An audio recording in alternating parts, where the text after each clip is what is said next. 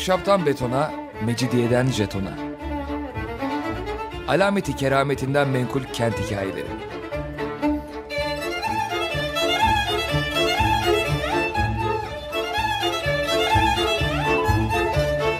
Hazırlayan ve sunan Pınar Erkan.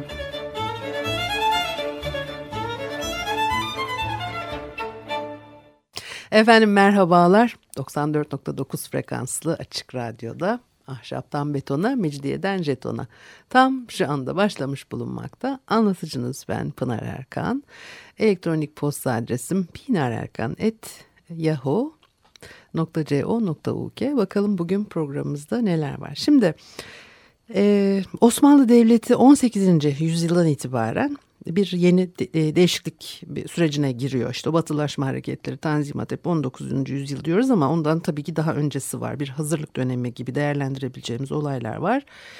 Toprak kaybetmesiyle savaşlarda bir kere bir hani uyanış söz konusu oluyor hiçbir şey bir anda olmuyor. Bir, e, bir önce e, meydana gelmiş olan olaylarla e, şekilleniyor sonradan yaşadığımız şeyler. Şimdi tabii o askeri teknikleri batıdan almaya başlamış. Çünkü toprak kaybı çok önemli bir şey. Toprak kaybıyla zaten silkeleniyor. Dolayısıyla da işte orduyu bir düzene sokması lazım. Ve o yenilikler yapılacak çok uzun ve acılı olaylarla bunlar mümkün oluyor ama ordu kadrolarının yetiştirilmesi e, bu dönemin e, reformcu sultanlarının başlıca kaygısı haline geliyor. Dolayısıyla mühendishaneyi Berri Humayun, tersane tıbbiyesi okulları böyle kuruluyor o dönem içerisinde. İkinci Mahmut, sonrasında Tanzimat Sultanları, birinci Abdülmecit, Abdülaziz ciddi eğitim çabaları göstermişlerdir. Pek çok okul açıyorlar ve tabii açılan okullar içerisinde askeri okullar e, önceliklidir. E, yeniden yapılanma içinde e, orduda yaşanan o müthiş düzeyde eğitimli subay açığını da kapatmaya e, çabalıyorlar. 1827'de e, İstanbul'da yeni ordunun hekimlerini yetiştirmeye yönelik bir askeri tıbbiye mektebi e, açılıyor. Tıbbhane-i Amire. Sıvır, e, sivil e, pratisyen hekimler genelde medreselerde yetişmeye devam etmişler. Fakat e, bu tıphane amire sonra başka e, okullar açılıyor ve, ve e, askeriye hizmet veriyor elbette tıp e, öğrencileri de buradan yetişenler öncelikli olarak sonra e, farklı gelişmeler söz konusu oluyor. Şimdi Avrupa modeli benimsenmiş dersler Fransızca veriliyor ve öğretmenlerin çoğu yurt dışından geliyor. Her iki okulda da e, genç öğrenciler için bir e, hazırlık bölümü e, var. Ayrıca e, hani e, laik diyebileceğimiz hani ilk bir e, anlayış, ilk e, orta öğretimde bir e, eğitim bu şekilde veriliyor ve ecnebilerin e, dili öğrenilecek. Buna gelebilecek e, tepkiler ve e, direnişlerin önünü almak için ikinci Mahmut bu konuyu öğrencilerin e, önünde açıklıyor. Diyor ki Fransızca olarak bilimsel tıp öğreneceksiniz. Size Fransızca e, öğrettirerek bir Fransız eğitimi vermeye değil, bilimsel tıbbı öğrenmenizi sağlamaya çalışıyorum. Böylece yavaş yavaş onu bizim dilimizle bütünleştirebileceksiniz diyor. E, bu dönem içerisinde az sayıda Türk e, yabancı dil biliyor. E, öğretmenler ders verirken yabancı subaylar talim için emirler verirken çoğunlukla Ermeni ve Rum e, tercümanlara başvurulurmuş. Onlar da Müslümanlara her zaman güvel e, telkin etmiyorlar. E, Müslümanların e, yabancı dil öğrenmeleri e, ve sırası geldiğinde kendilerinin ders vermesi, e, ders kitaplarının e, çevrilmesi e, dolayısıyla da yabancı dil almaları şart. Onun için de bu dönemde bir tercüme odası kurulmuştur. Tabii o tercüme odası e, dediğimiz şey sadece böyle eğitim içerisinde bir yabancı dil kullanılması için değil ama işte ciddi yabancı dil bilen insan açığı burada da ortaya çıkıyor. Fakat o dönem içerisinde tabii o 1821 e, Yunan ayaklanması var. Yunan devleti kuruluyor, yeni kilise kuruluyor falan. Bunu e, Osmanlı tebaası içerisinde destekleyenler var, desteklemeyenler var. E, her halükarda sıkıntı yaratan bir durum yaşanmıştır. O dönemde Rum cemaatinin gözden düşmesine sebep oluyor.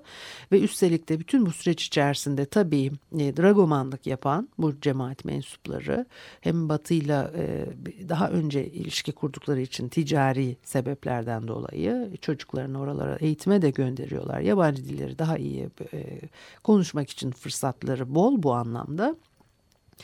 Dolayısıyla e, şimdi işte o tercüme odası biraz bu e, Rum cemaatinin bu olaylardan dolayı gözden düşmesiyle de beraber hani biraz Müslüman çocuklar bu işleri yapsın gibi bir anlayış ortaya çıkıyor ama Osman Ergin 20. E, yüzyılda e, işte bildiğimiz araştırmacılardan bir tanesi ve hem eğitim alanında hem de belediyecilik alanında belgeleri doğrudan okuyarak bize eserler bırakmıştır. Maalesef bu konularda hala e, yani e, tek kaynak olduğu yerler var diyeyim. Halbuki e, e, öyle olma, olmasa çok daha iyi olur. Şimdi o kaynaklarda mesela şöyle şeyler söylüyor. Eğitimle ilgili Osman Ergin diyor ki e, e, Türk çocukları, Müslüman Türk çocuklarının yabancı dil öğrenmeye kabiliyeti pek de olmadığı için ve bunu o kadar rahatça söylüyor ki hani çok kabul edilmiş bir e, yargı bu ve e, hani çok rahat bir şekilde yani Türk çocukları yabancı dil öğrenemez. Böyle bir hani e, yetenekleri yok gibi. Üstelik de hani Osman Ergin 2. Mahmut döneminin adamı değil. Hani ondan 100 yıl sonra derse yaşamış birisi. Dolayısıyla bu yargılar hani her ne kadar bu okullar açılmış yabancı dilleri bu insanlar öğrenecek filan işte yaygınlaşamamış. Bundan onu anlıyoruz. İstenen oranda yaygınlaşamamış hala 20. yüzyılın başına gel, gelindiğinde böyle bir anlayış var. Türk çocukları e, e, o kadar da işte dil öğrenemiyor filan gibi. Bu ciddi bir sorun dolayısıyla bütün bu döneme de damgasını vurmuş ciddi sorunlardan bir tanesi olarak karşımıza çıkıyor. E, o kaynaklara ulaşılması lazım. Bunların tercüme edilmesi e, lazım.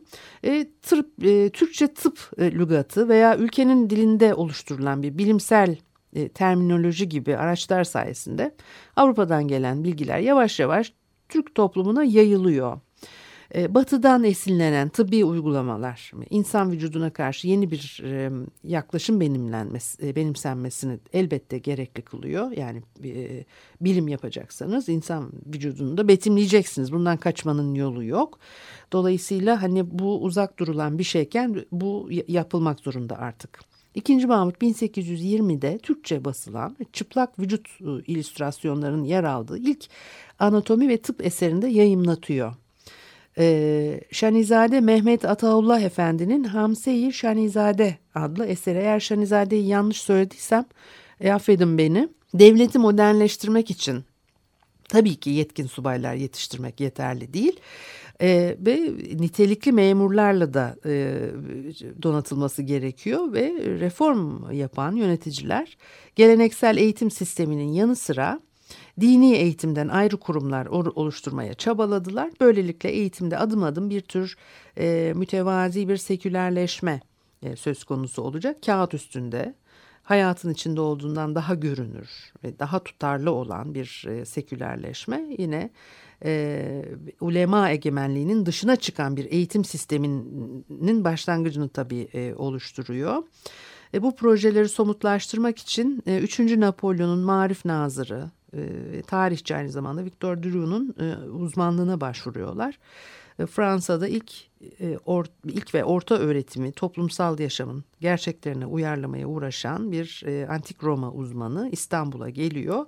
E, sultana bir eğitim reform projesi sunuyor. 1869'da bir e, nizamname olarak yayınlanmıştır bu. Şimdi bu süreç içerisinde tabii Abdülaziz'in Avrupa ziyareti de çok önemli. Özellikle Galatasaray Lisesi bir iki cümle şimdi birazdan söyleyeceğim Galatasaray Lisesi ile ilgili.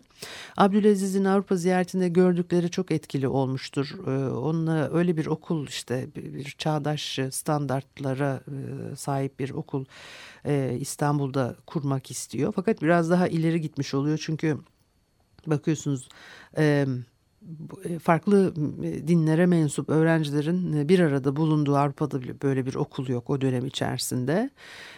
Çünkü Galatasaray Lisesi'nin açılırken yaşadığı zorluklardan bir tanesidir o. Ermeni çocukları var, Rum çocukları var. e, Yahudiler var ve Türk Müslüman çocukları var. Bunların her bir için kontenjan ayrılmıştır ve davet edilmişlerdir ve hani davet ediliyorlar ama bir yerde o kontenjanlar dolacak.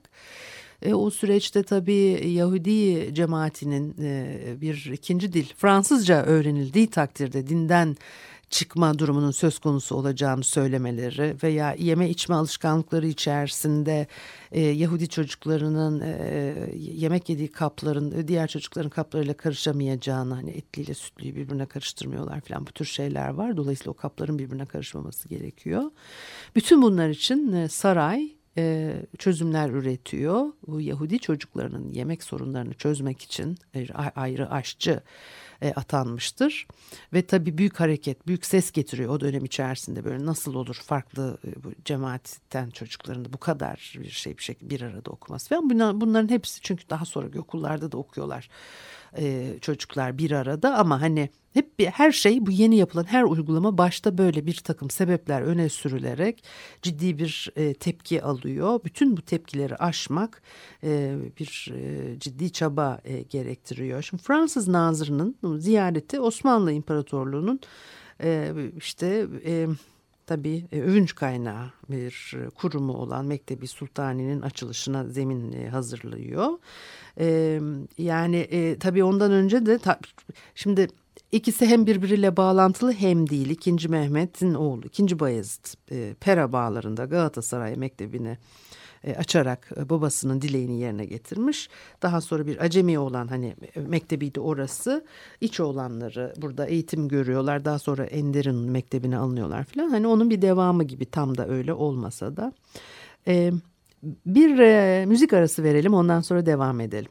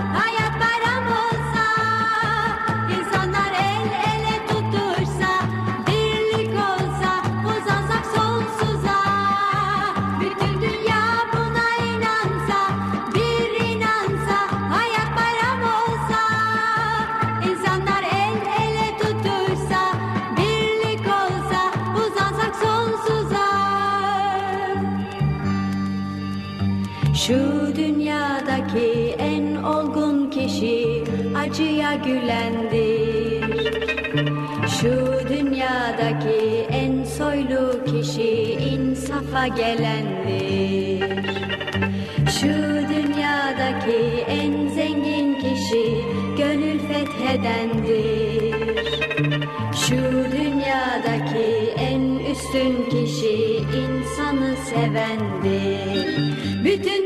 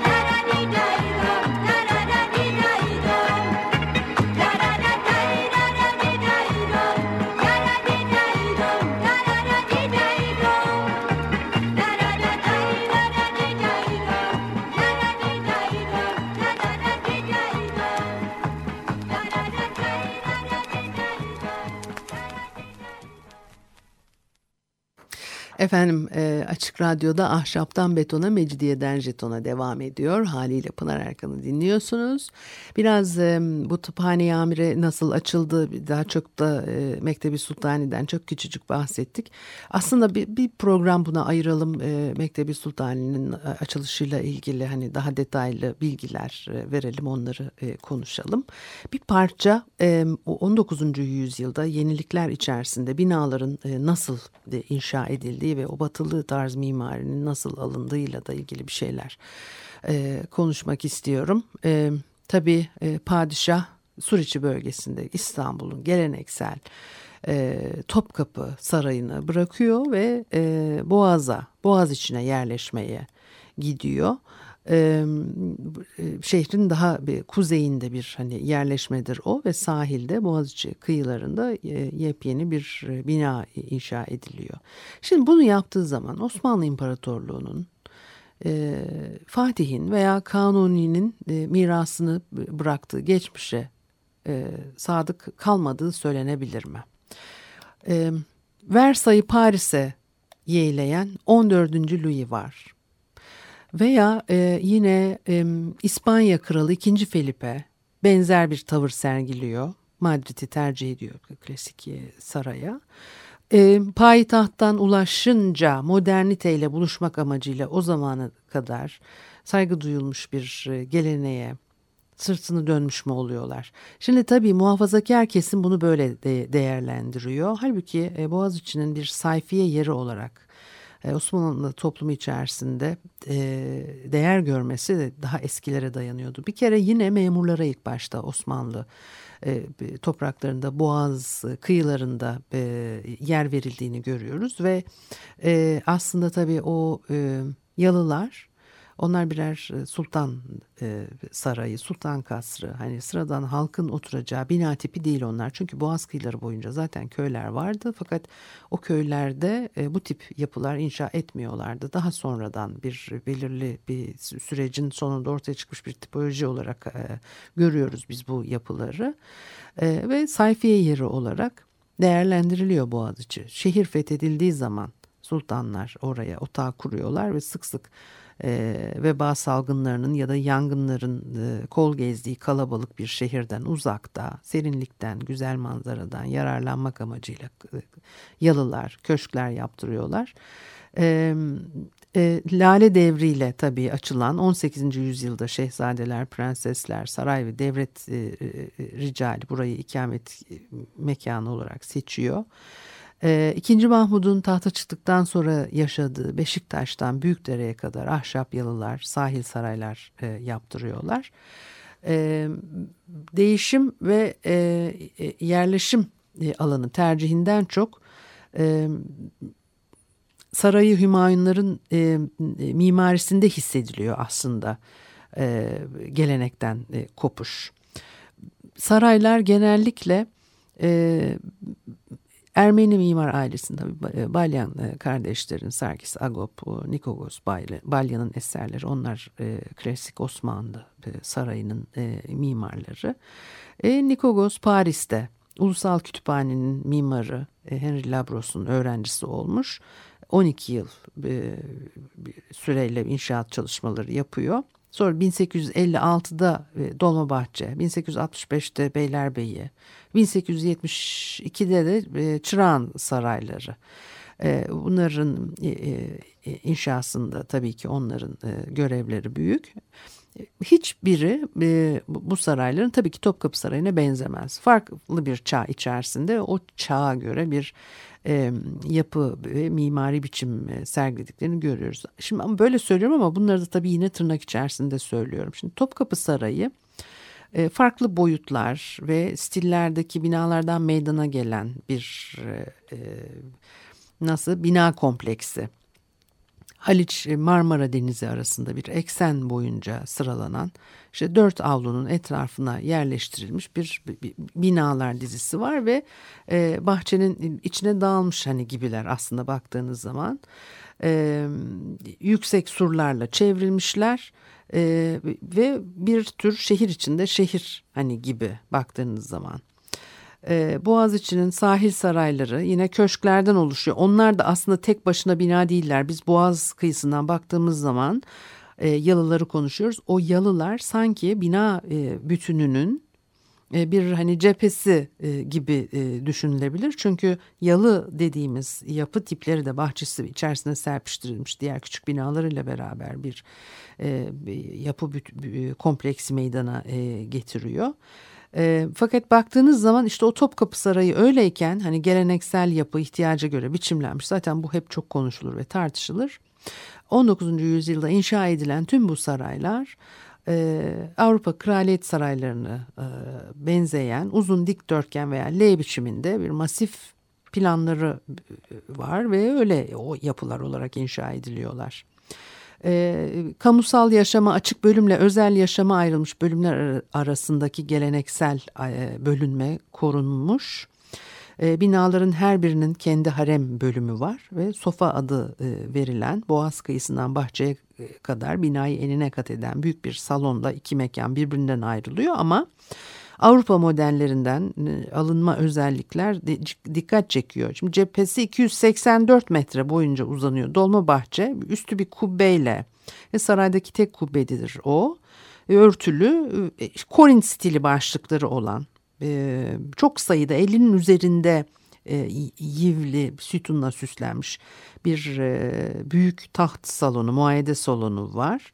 E, Trabzan korkulukları Bohemia kristalinden yapılmış bir büyük bir iç merdiven. İşte onlar bir neogotik bir, bir o tar, e, ne, nereden çıktı gotik barok e, tarz hani karşımıza çıkıyor. 19. yüzyılda da bunlar neo e, e, klasik neoklasik üslupta hani e, e, tasarlanmış ve uygulanmış olan şeyler. Şimdi Abdülmecit için inşa edilen Dolmabahçe Sarayı o mermer cephelerinde heybetli cümle kapılarında batılı seyyahların merakını uyandırmaktan tabii geri kalmayan yüklü bir e, kozmopit, e, kompozit e, bezeme üslubu benimsenmiş. Mesela bak diyor ki Theophile Gautier e, meşhur onu da herhalde e, çok kullandığımız kaynaklardan bir tanesi Gautier.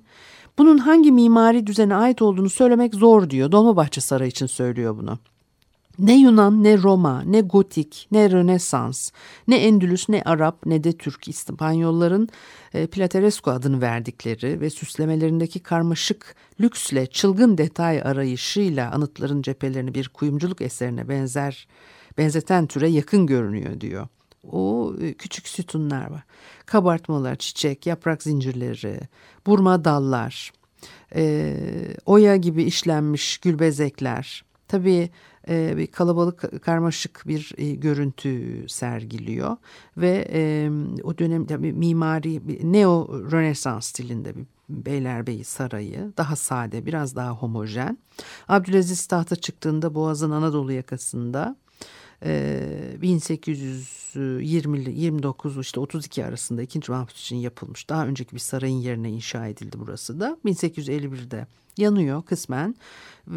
O terk edilmiş tabii eski saray yıkılıyor ve yerine yine e, yine Balyan kardeşler tarafından bugün hani gördüğümüz Beylerbeyi Sarayı yapılıyor. Yazlık saray. E, zemin katta yine merkezi bir sofa var. E, bir şey, fıskiyeli bir şadırvan var. Fakat burada üç mesela geleneksel mekan eksik. E, hamam yok mesela burada. E, gerçek manada bir harem yok. E, bir, birkaç oda var e, o harem yerine.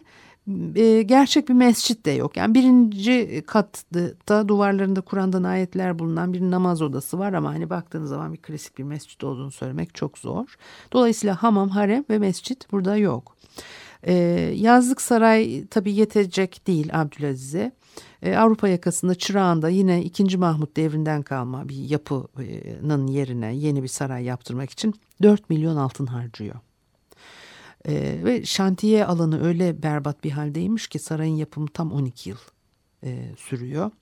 Saray tamamlandıktan 3 yıl sonra da e, tabii bir iflas Hazine-i Hümayun'un yaşadığı o iflas 1875'te o iflasta saraya harcanan bu 4 milyon altının payı olduğu da söylenir. Hem inşaata hem Hindistan'a kadar gidilip e, yani tabii biz çok farklı kültüre ait referanslarla bir, e, dolup taşan süslemeler bir, bir büyük rakamlar harcanıyor. Beyaz mermerden bir görkemli saray, Binbir Gece Sarayı adı verilmiş o dönem içerisinde karşımıza çıkıyor. Sonra 1910 senesinde bir yangınla harap olmuştur. Ondan sonra da bugünkü haliyle yine kullanılıyor bir takım onarımlardan e, geçiyor ama bunlar hep e, enteresan binalar. O dönem içerisinde baktığımızda tabii bu binaların e, gerçek üslupta olmadıkları hep biraz böyle hani söylenir ya bunlar taklit filan işte eklektik üslupta diye. Tabii hep işte bunlardan kaynaklanıyor bütün bu konuşmalar. Peki bu haftalık da bu kadar olsun. E, haftaya görüşene kadar hoşçakalınız.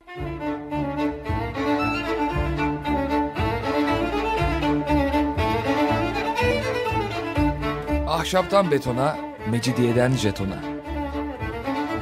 Alameti kerametinden menkul kent hikayeleri.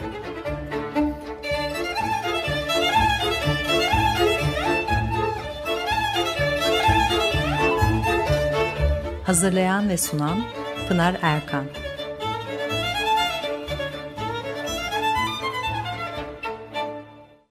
Açık Radyo program destekçisi olun.